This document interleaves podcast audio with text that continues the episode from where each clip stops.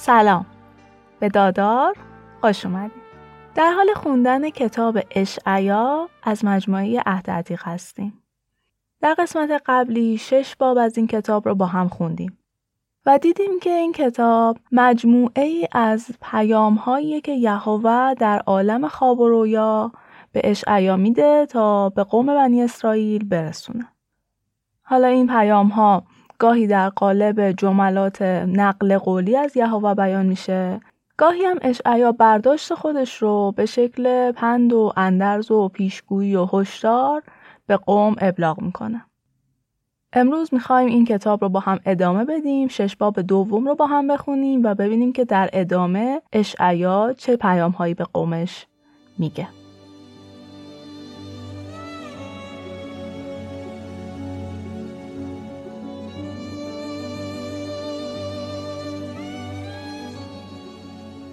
باب هفتم. وقتی که آهاز پادشاه یهودا بود رسین پادشاه سوریه با فقه پادشاه اسرائیل با هم متحد میشن به اورشلیم حمله می‌کنن. ولی خب نمی‌تونن اونجا رو تصرف کنن. وقتی این خبر به دربار می‌رسه که سوریه و اسرائیل با هم متحد شدن تا با یهودا بجنگن دل پادشاه یهودا و همینطور دل قومش حسابی میلرزه.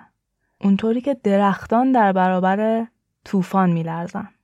بعد از این اتفاق یهوه به اشعیا میگه تو با پسر چاریاشوب برین به دیدن آهاز پادشاه. اون رو می‌تونین توی جاده رخشوی ها پیدا کنین. انتهای قنات حوز بالایی پادشاه رو می‌بینین. وقتی که اونو دیدین بهش بگین که نگران نباشه. فقط آماده باشه و آروم بشینه. خشم رسین و فقه. همون پادشاه سوریه و پادشاه اسرائیل. مثل یه دوده. مثل دودی که از دو تا تیکه هیزم بلند شده. بگو از اونا نباید بترسه. درسته پادشاهان سوریه و اسرائیل بر ضد یهودا با هم متحد شدن و می‌خوان که به یهودا لشکر کشی کنن و مردم رو به وحشت بندازن و اونو بگیرن. اما من که خدا هستم میگم که این نقش عملی نمیشه. چون که قدرت سوریه محدود به پایتختش دمشقه. قدرت دمشق هم محدود به پادشاهش رسینه. از اون طرف قدرت اسرائیل هم بیشتر از پایتختش سامره و پادشاهش فقه نیست. بدون که پادشاهی اسرائیل در عرض 65 سال از بین میره. باور می‌کنین؟ اگر که حرف من رو باور نکنین خودتونم از بین میرین. اینجوری پیام یهوه تموم میشه. اما در ادامه یه پیام دیگه هم میده. یعنی بهش ایام میگه این پیام رو هم به آهاز برسون. ای آهاز از من یه علامت بخوا. علامتی که مطمئن بشی دشمنانتو شکست میدم. هر علامتی که بخوای چه در زمین چه در آسمان برات فراهم می‌کنم.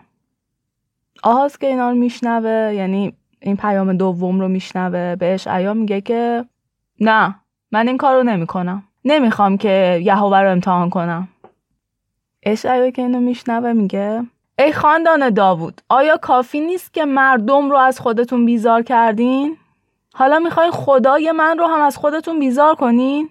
حالا که اینطوریه یهوه خودش یه علامتی به شما میده علامت اون اینه زن باکره ای حامله میشه و از اون فرزندی به دنیا میاد که اسمش رو امانوئیل می‌ذارن. قبل از اینکه این پسر از شیر گرفته بشه و خوب و بد رو از هم تشخیص بده سرزمین این دو پادشاه که انقدر از اونا وحشت دارین متروک میشه. منظورش پادشاهی سوریه و پادشاهی اسرائیل دیگه. چون داریم راجع به اون دوتا صحبت می‌کنیم. خب در ادامه شایا میگه اما بعد از اون یعنی بعد از اینکه اون دشمناتون شکست خوردن یهوه تو و قوم تو خاندانت رو به چنان بلایی دچار می‌کنه که از زمانی که امپراتوری سلیمان به دو مملکت اسرائیل و یهودا تقسیم شد تا حالا نظیرش رو ندیدیم. بله اون پادشاه آشور رو به سرزمینت میفرسته. یهوه سپاه مصر رو فرا می‌خونه و اونها مثل مگس به شما حمله می‌کنن. از طرفی سربازان آشور رو احضار می‌کنه و اونها هم مثل زنبور به شما حمله می‌کنن. اونا در دسته های بزرگ میان و سراسر مملکتتون رو پر می‌کنن. اونا نه فقط تو زمین های حاصل خیزتون ساکن میشن بلکه حتی دره های بایر و قارها و زمین های پر از خارتون رو هم اشغال می‌کنن. توی اون روز یهوه پادشاه آشور رو که شما عجیر کرده بودین که شما رو نجات بده از اون ور رود فرات میاره تا شما رو از دم تیغ بگذرونه و سرزمینتون رو قارت کنه. بعد از این قارت و کشتار سرزمینتون به چراگاه تبدیل میشه. همه گله ها و رمه ها از بین میرن و کسی بیشتر از یه گاو و دوتا گوسفند نداره. ولی خب چون چراگاه فراوانه شیر زیاد میشه. و اونایی که توی این سرزمین باقی میمونن خوراکشون شیر و اصل صحراییه. اون موقع این تاکستان های آباد و پرسمر میشه زمین های بایر و پر از خار. مردم با تیرکمان از اونجا عبور می‌کنن چون حیوانای وحشی اومدن و دیگه این امنیت رو نداره. دیگه کسی نمیره روی تپه هایی که یه زمانی آباد بود. چون دیگه پر از خار و خسه و فقط گاوا و گوسفندا برای چرا به اونجا میرن. انتهای این باب یه چیزی رو که یادم رفت بگم اون نشونه ای که یهوه قرار شد بده این بود که پسری به دنیا میاد به اسم امانوئیل. امانوئیل توی زبان عبری یعنی خدا با ماست. همین خواستم این توضیح رو بدم که اسمش هم با مسمى. بریم سراغ باب بعدی.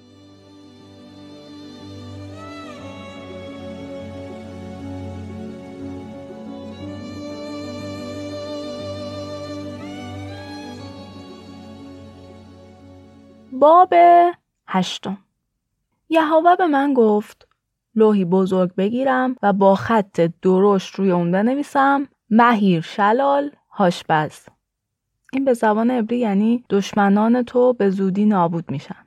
اما خود اسمش مهمه جلوتر الان میگم چرا. حالا ادامهش رو بشنوین. اشعیا میگه من از اوریای کاهن و زکریا که پسر یبرکیا بود که مردانی امین بودن خواستم که موقع نوشتن اونجا باشن و شهادت بدن که من این رو نوشتم. بعد از مدتی همسرم باردار شد و پسری به دنیا آمد. یهوه گفت اسم این پسر رو بذار مهیر شلال هاشبز. قبل از اینکه اون بتونه بابا و مامان رو بگه پادشاه آشور به دمشق و سامره حمله می‌کنه و اموال اونها رو قارت می‌کنه. اینجا که این اسم عجیب غریب و طولانی رو خوندیم بذارین راجع به اسم اشعیا و دوتا پسراش یه توضیح بدم. خود کلمه اشعیا یعنی خداوند قوم خود را نجات می‌دهد.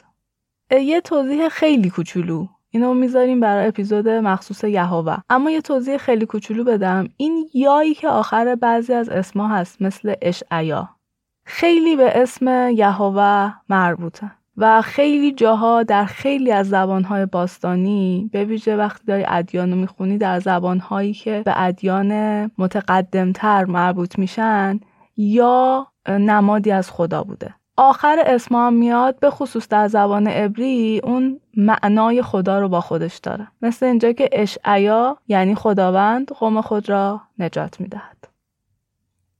این یه اشاره مختصر بود. بعدا راجع به یهوه کامل صحبت کنیم. بیشتر راجع به این حروف با هم حرف می‌زنیم. از یه پسر دیگه اشعیا قبلتر صحبت کردیم به اسم شاریاشوب. شاریاشوب یعنی عده کمی برمیگردن. عده کمی برخواهند گشت. و الان هم اسم پسر دیگه رو گفتیم مهیر شلال هاشپز که گفتم یعنی دشمنانت به زودی نابود میشن. البته در خود لغت عبری گویا این کلمه یعنی قارت سری و یقمای شتاب زده. این عین عبارتی که دارم از کتاب می‌خونم. ولی انگار که در اصطلاح یا در این داستان ها یا اگه بخوایم بروز ترش کنیم خودمونی ترش کنیم میشه دشمنانت به زودی نابود میشن. خب بعد از این نگاهی به لغتنامه عبری بریم سراغ ادامه این باب. اشعیا ادامه میده و میگه که بعد از اون باز یهوه به من گفت حالا که مردم یهودا آبهای ملایم نهر شیلو رو خار شمردن و دلشون با رسین و فقه خوشه باز یادآوری کنم رسین پادشاه سوریه فقه پادشاه اسرائیل منم پادشاه آشور رو با تمام سپاه نیرومندش به اینجا میارم. اونا مثل رود فرات که تقیان می‌کنه و کناره رو پر از آب می‌کنه به یهودا هجوم میارن و همه سرزمین رو می‌گیرن. اینجا حرف یهوه تموم میشه و اشعیا می‌خواد یه چیزایی رو خودش بگه از زبان خودش. ای سوریه و ای اسرائیل هر کاری از دستتون در میاد بکنید. اما بدونین که هیچ وقت موفق نمیشین. در نهایت شکست می‌خورین. ای همه دشمنان گوش بدین. برای جنگ آماده بشین ولی بدونین که پیروز نمیشین. با هم مشورت کنین، نقشه حمله بکشین اما بدونین نقشتون عملی نمیشه. چون که یهوه با ماست. یهوه به تأکید به من امر کرده که راه مردم یهودا رو در پیش نگیرم.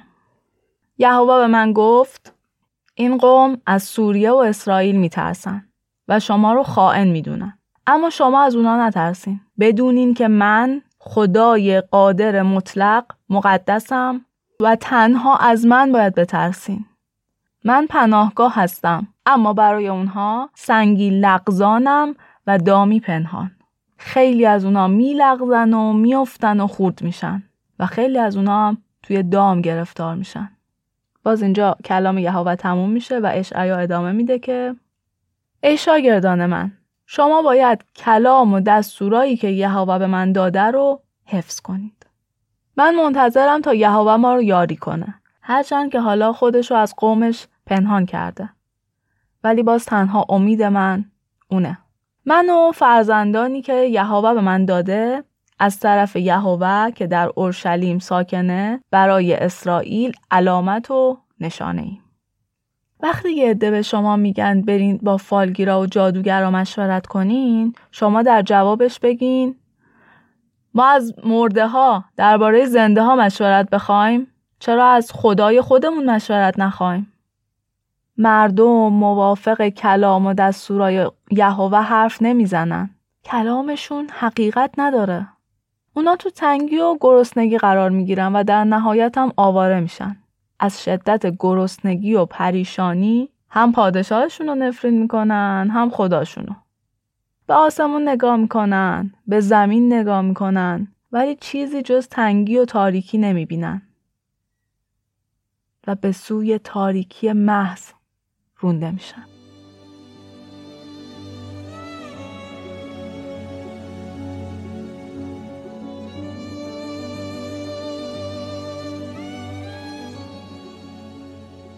باب نهم. اما این تاریکی برای قوم یهوه که در تنگی هستند تا ابد باقی نمیمونه. یهوه سرزمین قبیله های زبولون و نفتالی رو که قبلا خار و زلیل کرده بود و تمام اون سرزمین رو از دریای مدیترانه تا اون طرف اردن و خود منطقه جلیل به بیگانه ها داده بود مورد احترام قرار میده. قومی که در تاریکی راه می‌رفتن نور عظیمی می‌بینن. به کسایی که در سرزمین تاریک زندگی می‌کنن روشنایی تابیده میشه. ای یهوه تو خوشی قوم خودت رو زیاد کردی و به اونها شادی دادی. اونها مثل مردمی که از درو کردن محصولشون شادن یا مثل کسایی که دارن غنایم رو بین خودشون تقسیم می‌کنن در حضور تو خوشحالن چون که تو اونا رو نجات دادی و اونها رو از دست تجاوزگرا آزاد کردی. مثل قبل که مدیانی ها رو شکست دادی و قوم خودت رو آزاد کردی. حواسمون هست دیگه اینا همه پیشگوییه. اشعیا داره میگه زمانی قوم در تاریکی فرو میره و بعدش بالاخره به نور و آزادی می‌رسه. در ادامه میگه همه اسلحه ها و لباس های جنگی که به خون آغشته شده رو هیزم آتش می‌کنن. چون فرزندی برای ما به دنیا اومده. پسری به ما بخشیده شده که بر ما سلطنت می‌کنه. نام اون عجیب، مشیر، خدای قدیر، پدر جاودانی و سرور سلامتیه. اون بر تخت پادشاهی داوود میشینه و سرزمین اون تا ابد سلطنت می‌کنه. پایه حکومتش بر عدل و انصافه و گستره فرمان روایی صلح پرورش انتها نداره. یهوه چنین اراده کرده و این خواهد شد. خب همچنان میگم حواسمون هست دیگه اینا همه پیشگوییه. اما می‌خوام اینم بدونین که در عهد جدید خیلی به کتاب اشعیا ارجا داده شده. شاید بشه گفت بیشترین ارجاعات در عهد جدید به نسبت سایر کتاب های عهد عتیق به کتاب اشعیاست نظر شخصی من اینه که یکی از دلایلش همین پیشگویی است که خیلی میشه ربطش داد به عیسی مسیح و اون موعودی که منتظرشن. خب بریم سراغ ادامه این مطلب. یهوه فرموده که قوم اسرائیل رو مجازات می‌کنه و همه قوم هر کسی که هر جایی هست چه در سامره چه در شهرهای دیگه می‌فهمن که مجازات شدن. چون که این قوم مقرور شدن و میگن هرچند که خشتای خونه های ما ریخته اب نداره ما اونا رو با سنگ بازسازی می‌کنیم. حالا درسته که تیر چوبیامون که از جنس افرا بود افتاده. اب نداره ما جاش تیر چوبی می‌سازیم که با چوب سرف باشه. یهوه دشمنان قوم رو علیه اونها برانگیخته. سوریا از شرق و فلسطینیا از غرب میان تا حمله کنن. تازه با این حال خشم یهوه فروکش نکرده و دست از مجازات اونها بر نداشته از اون طرف هم اسرائیل توبه نمی‌کنه و به سوی یهوه بر نمیگرده بنابراین یهوه توی یک روز مردم اسرائیل و رهبرانشون رو مجازات می‌کنه و سر و دم اونا رو می‌بره. ریش سفیدا و اشراف زاده ها سر قومن و پیامبران دروغگو دم اونها. این کسایی که راهنمای قوم هستن دارن قوم رو به گمراهی و نابودی میکشونن. یهوه جوانها رو مجازات می‌کنه و بر بیوه ها و یتیما هم رحم نمی‌کنه. چون کلا همه قوم خدا نشناس و شرور و دروغگو شدن. باز هم خشم یهوه فروکش نمی‌کنه و دست از مجازات قوم بر نمیداره. شرارت این قوم انقدر زیاد شده که غضب یهوه حسابی برانگیخته شده و مثل یه آتیشیه که خار و خس رو میسوزونه و همه جنگل رو می‌گیره. دود قلیزش هم به آسمون میره و همه رو میسوزونه. مردم مثل هیزم میسوزن. و حتی برادر به برادرش کمک نمی‌کنه. لغمه رو از دست هم می‌گیرن، می‌خورن، اما سیر نمیشن. از شدت گرسنگی شروع به خوردن خودشون می‌کنن. قبیله منسی ضد افرایم، قبیله افرایم ضد منسی، جفت اونها ضد یهودا بلند میشن. ولی باز هم خشم یهوه فروکش نمی‌کنه و دست از مجازات قوم بر نمیداره.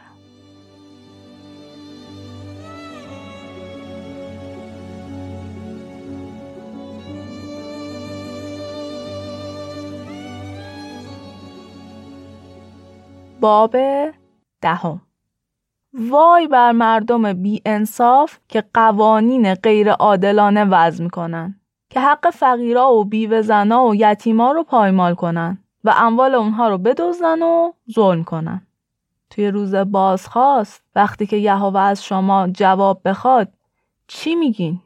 چی کار می‌کنین؟ اون موقع به کی پناه می‌برین؟ گنجاتون رو کجا قایم می‌کنین؟ توی اون روز هر چی که دارین زیر پای اسیرا و کشته شده از بین میره. با این حال باز غضب یهوه فروکش نمی‌کنه و دست از مجازات شما بر نمیداره. یهوه میگه من آشور رو مثل چوب تنبیه به دستم گرفتم و برای مجازات اونهایی که بهشون خشم گرفتم به کار می‌برم. قوم آشور رو ضد این قوم خدا نشناس که مورد خشم منن میفرستم تا اونا رو قارت کنن و مثل گل زیر پا لهشون کنن. در ادامه اشعیا خودش ادامه میده که اما پادشاه آشور نمی‌دونه که وسیله دست یهوه. مراد دل اون اینه که مردم بسیاری رو نابود کنه و میگه سردارای من هر کدوم یه پادشاهن شهرهای کرکمیش و کلنا و حمات و عرفات رو گرفتیم. سامره و دمشق هم تسلیم ما شدن. مملکت هایی که بودهاشون بیشتر از بودهای اورشلیم و سامره بودن و از بین بردیم. ما سامره رو با همه بوتاش نابود کردیم. همین کارم با اورشلیم و بوتاش می‌کنیم. بعد از اینکه یهوه پادشاه آشور رو برای مجازات اورشلیم به کار می‌گیره بعدش برمیگرده و این پادشاه مغرور رو مجازات می‌کنه چون پادشاه آشور میگه من به قدرت و حکمت و دانش خودم توی این جنگ ها پیروز شدم من به نیروی خودم مرز مملکت ها رو از میون برداشتم و پادشاه هاشون رو سرکوب کردم و بعدش گنجاشون رو به قارت بردم. مملکت های دنیا رو مثل لونه پرنده ها تکون دادم و ثروت های اونا رو مثل تخم پرنده ها که به زمین میریزه جمع کردم. بدون اینکه کسی جرأت کنه یه بالی تکون بده یا دهانی باز کنه و جیک جیک کنه. اما یهوه میگه تبر داره به خودش میباله چون فکر می‌کنه قدرتش بیشتر از هیزم شکنه. آیا اره خودشو بالاتر از کسی می‌دونه که داره اره می‌کنه؟ عصا انسان رو بلند می‌کنه یا انسان عصا رو؟ بعد از این مثال هایی که یهوه میاره اشعیا در ادامه میگه یهوه بر جنگاوران تنومند پادشاه آشور بلایی میفرسته که اونها رو ضعیف کنه و مثل آتیش بسوزونه. خدای پاک که نور اسرائیله مثل شعله آتیش توی یک روز همه چیز رو مثل خار و خس میسوزونه. جنگل ها و مزرعه ها از بین میره. درست مثل بیماری که جسم و جانش تباه بشه. درختای جنگل به قدری کم میشن که یه بچه هم می‌تونه اونا رو بشماره. زمانی فرا می‌رسه که کسایی که توی اسرائیل و یهودا باقی مونده باشن دیگه تکگاهشون آشور نیست بلکه از صمیم قلب به یهوه توکل می‌کنن اونا دوباره به سمت یهوه برمیگردن الان قوم اسرائیل مثل ریگ ساحل دریا فراوانن اما اون زمانی که دارم ازش حرف می‌زنم عده خیلی کمی از اونها باقی موندن و این عده به وطنشون برمیگردن. چون که مجازات عادلانه ای که تعیین شده اجرا میشه. یهوه همونطور که مقرر کرده همه سرزمین اونها رو ویران می‌کنه. یهوه میگه ای قوم من که در اورشلیم ساکنین از آشوری ها نترسین.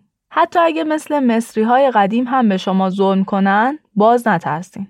چون بعد از مدت کوتاهی از مجازات شما دست برمیدارم و اونها رو هلاک می‌کنم. اونها رو مجازات می‌کنم همونطور که مدیانی ها رو مجازات کردم یا مصری ها رو تو دریا هلاک کردم. در اون روز به اسارت شما پایان میدم و شما دوباره قوی میشین و از بندگی اونها در میاین. بعد از این پیام یهوه اشعیا ادامه میده که سربازان دشمن به شهر آی رسیدن.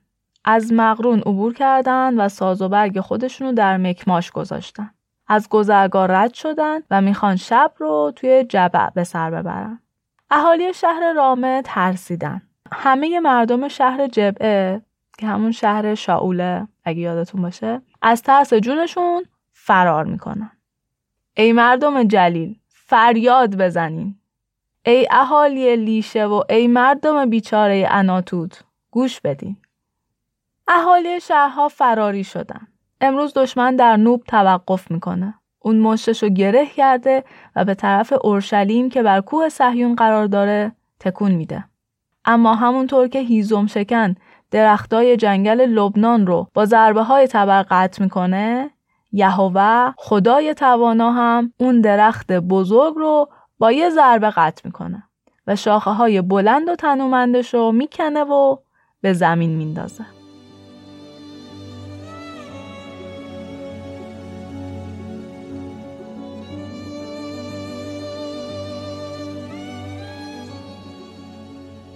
باب یازدهم درخت خاندان داوود بریده شده اما یه روز کنده اون جوونه می‌زنه بله از ریشه اون شاخهی تازه رویده میشه.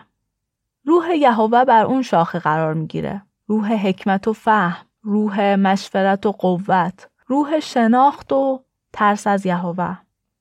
تمام خوشی اون در اطاعت از یهوه هست. اون بر اساس اونچه که دیده و شنیده داوری نمی‌کنه بلکه از حق فقرا و مظلومان دفاع می‌کنه و از بدکارهایی که به اونها ظلم کردن انتقام می‌گیره. اون با صداقت و عدالت حکومت می‌کنه.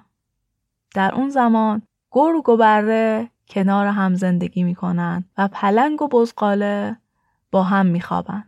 گوساله با شیر راه میره و یه بچه هم می‌تونه اونها رو به هر جا که می‌خواد ببره. گاو کنار خرس میچره بچه خرس و گوساله کنار هم میخوابن شیر مثل گاو علف می‌خوره بچه شیرخوار بین مارها بدون خطر بازی می‌کنه و طفلی که از شیر گرفته شده باشه دستشو داخل لونه افعی می‌کنه بدون اینکه آسیب ببینه. هیچ بدی و گزندی در کوه مقدس یهوه وجود نخواهد داشت. چون همونطور که دریا از آب پره جهان از شناخت یهوه پر میشه. توی اون روز پادشاه نوظهور خاندان داوود پرچم نجاتی برای تمام قوم ها میشه و مردم به سوی اون میان و سرزمین اون از شکوه و جلال پر میشه. در اون زمان یهوه یک بار دیگه دست قومش رو می‌گیره و بازمانده های قوم رو از آشور و مصر و سودان و حبشه و ایلام و بابل و حمات و همه جزایر و بنادر دوردست به اسرائیل میاره. اون در بین قوم ها پرچمی افراشته می‌کنه و مردم اسرائیل و یهودا رو که پراکنده شدن از گوشه و کنار دنیا جمع می‌کنه. بالاخره در اون روز دشمنی و کینه ای که بین اسرائیل و یهودا بوده از بین میره و اونها دیگه با هم نمی جنگن.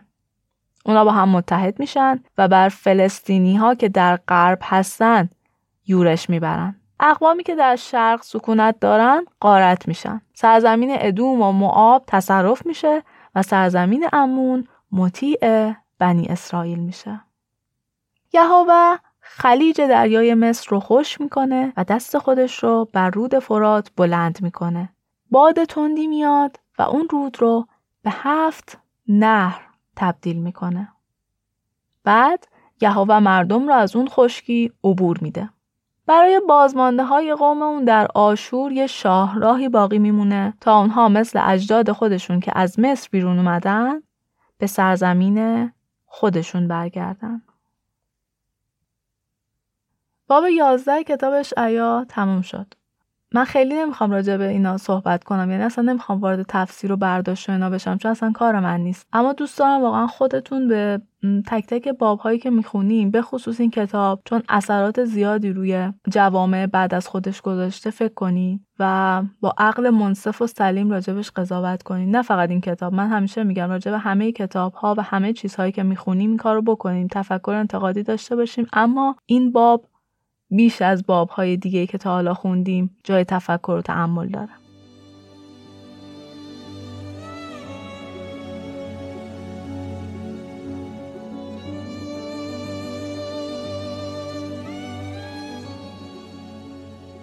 باب دوازدهم.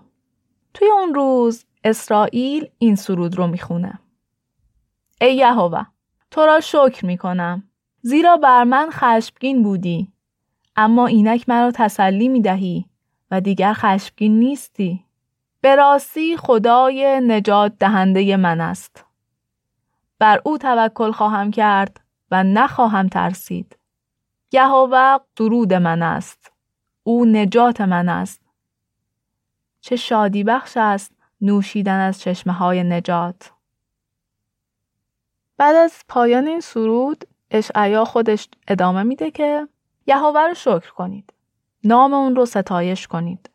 اعمال اون رو به دنیا اعلام کنید. بگین که اون بزرگ و بلند مرتبه است. برای یهوه سرود بگین چون که کارهای بزرگی انجام داده. بذارین همه جهان بدونه که اون چی کار کرده. بذارین مردم اورشلیم فریاد شادی سر بدن چون که خدای پاک اسرائیل بزرگ و در میان قومش حضور داره.